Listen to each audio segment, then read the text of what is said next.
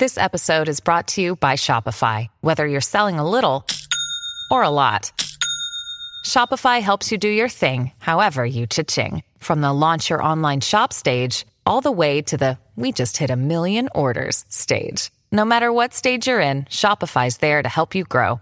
Sign up for a $1 per month trial period at shopify.com slash special offer, all lowercase. That's shopify.com slash special offer.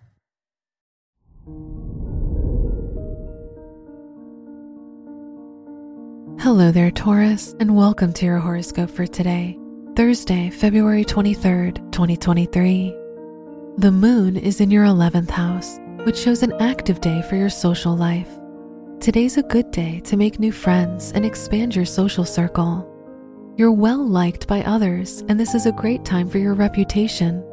You'll be perceived positively by others. Your work and money. Saturn, the ruler of your house of education, is conjunct the sun, which shows a likely time for new professional and academic successes.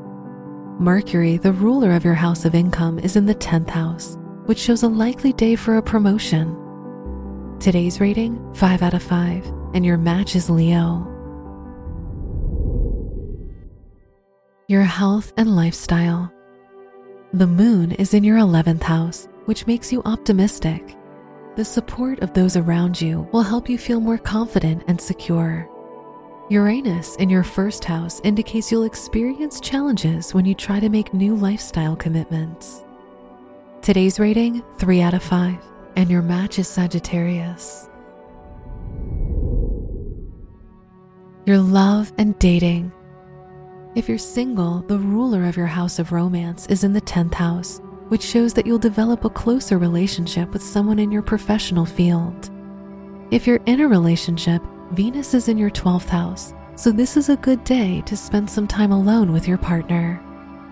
Today's rating 4 out of 5, and your match is Virgo. Wear brown for luck. Your lucky numbers are 6, 11, 27, and 31.